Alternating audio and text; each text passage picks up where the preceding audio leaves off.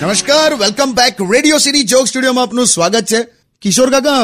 મારું હમણાં ધ્યાન પડ્યું તમારા પર તમારું મોઢું આમ એક બાજુથી કેમ આમ સૂજી ગયું છે આંખો સૂજેલી છે અને શું થયું એટલે ઊંઘ્યા નથી શું વાગ્યું છે લા ગણપતિએ માર્યો મને શું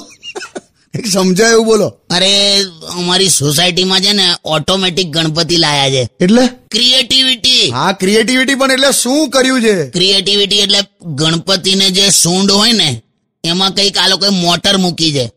એટલે ઓટોમેટિક આમ સૂંઢ આમથી આમ ખસેડે આમ ધીરે ધીરે હા પછી બાજુમાં પ્રસાદમાં આખો લાડુનો થાળ પડ્યો છે હા એમાંથી લાડુ ઊંચકે સૂંઢમાં અને તમે આમ દર્શન કરવા આવ્યા હોય ને તો તમને આમ સીધો હાથમાં લાડુ મૂકી આપે શું વાત કરો છો યાર આ તો યાર મારે તો જોવા આવવું પડશે આ. ના લા ગઈકાલથી કંઈક મોટર બગડી છે તે કંઈક તાર આડાવડા જોડાઈ ગયા હશે કે પછી ઇલેક્ટ્રિક સપ્લાય વધી ગયો હશે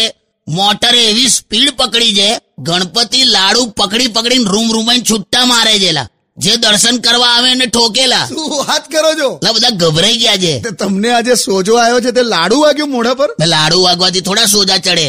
મેં દર્શન કરવા ગયેલો ને ત્યારે લાડુ પતી ગયેલા ગણપતિના સૂંઢમાં પેલું શ્રીફળ ને નારિયેલ પકડાઈ ગયું એવું ઘેપ દઈને નારિયેલ આવ્યું ને મારી તરફ જો હે હે, આ- આ- આયા હા એક દંતાય જેવો મારો દાંત પણ હલ્યા કરે છે શું લેવા પણ આવી ક્રિએટિવિટી કરતા હશે સીધી સીધી મૂર્તિઓ લાવતા હોય તો ખોટી હોશિયારી બાકી સૌથી શાંત ભગવાન છે બોલ સારું તમે શાંતિથી બેસો સોંગ સાંભળો only on Radio